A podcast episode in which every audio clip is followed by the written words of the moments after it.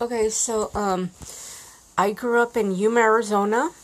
My mom brought us over here because she was working with the police officer as a housemaid, uh, a living maid, and um, she brought us across the border. And he he took us in his home and said he would be responsible for us. So that's the way we became citizens.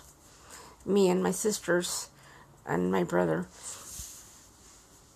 And we lived there for not very long, but I remember I remember living with, with the Hightowers. Leroy Hightower was the policeman's name. God bless him. But you know, it's not a perfect tale, but my experience that I recall was was all right. Um, okay, so I grew up in Yuma, Arizona, on twenty two twenty uh, Walnut Avenue. Somehow, my mom and my brother and my sister they bought a little house for four thousand dollars, and we didn't even have tile or or or carpet or anything. It was like this red painted slab of concrete. I remember because you know it was a little a little a little house. It was tiny, and we had a swamp cooler. We didn't have, have a conditioner or nothing like that. We, the the bedrooms didn't even have doors. We had like curtains, and me and my sisters we shared a room, and um, and um, that's my earliest recollection really in in growing up in Yuma. But um, I I always felt like I was like adopted or something. I wanted to run away. I didn't feel like I belonged in my family. I just I was different than my other siblings.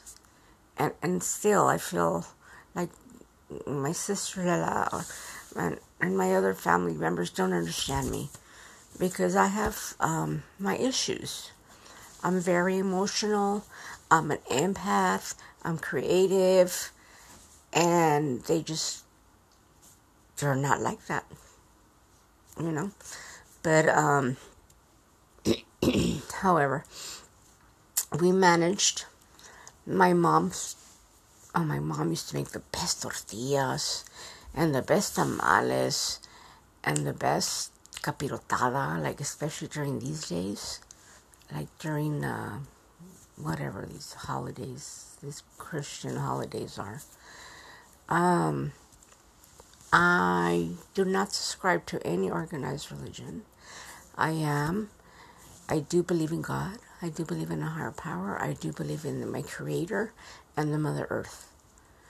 But I am not interested in any organized religion and I don't know, I kind of, I was raised Catholic, which was kind of traumatizing in its own.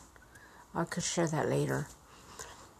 But now, I'm, I want to get in touch and I want to connect with my higher power. So, um, I will continue. This is chapter two, growing up in Yuma, Arizona.